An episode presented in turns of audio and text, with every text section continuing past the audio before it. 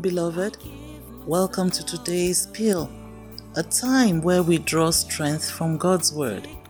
My name is Lois Owecho Ame, and today's scripture reading is taken from Psalm 54 and verse 4. And it says, Surely God is my help, the Lord is the one who sustains me. Beloved, God is your helper, He is your sustainer. You need to understand that no one has the capacity to help you except if God enables him. Your attention should be on God and no one. He uses the instrumentality of men to bring the needed help your way. Never depend on any human being for anything. Put your entire trust in God alone. Let us pray.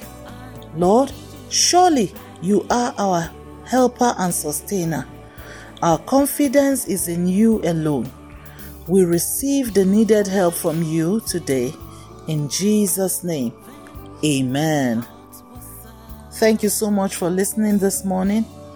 As you go about your daily duties, remember only Jehovah is your helper and never depend on any human being for anything. Put your entire trust in God and He will see you through. Have a blessed day ahead.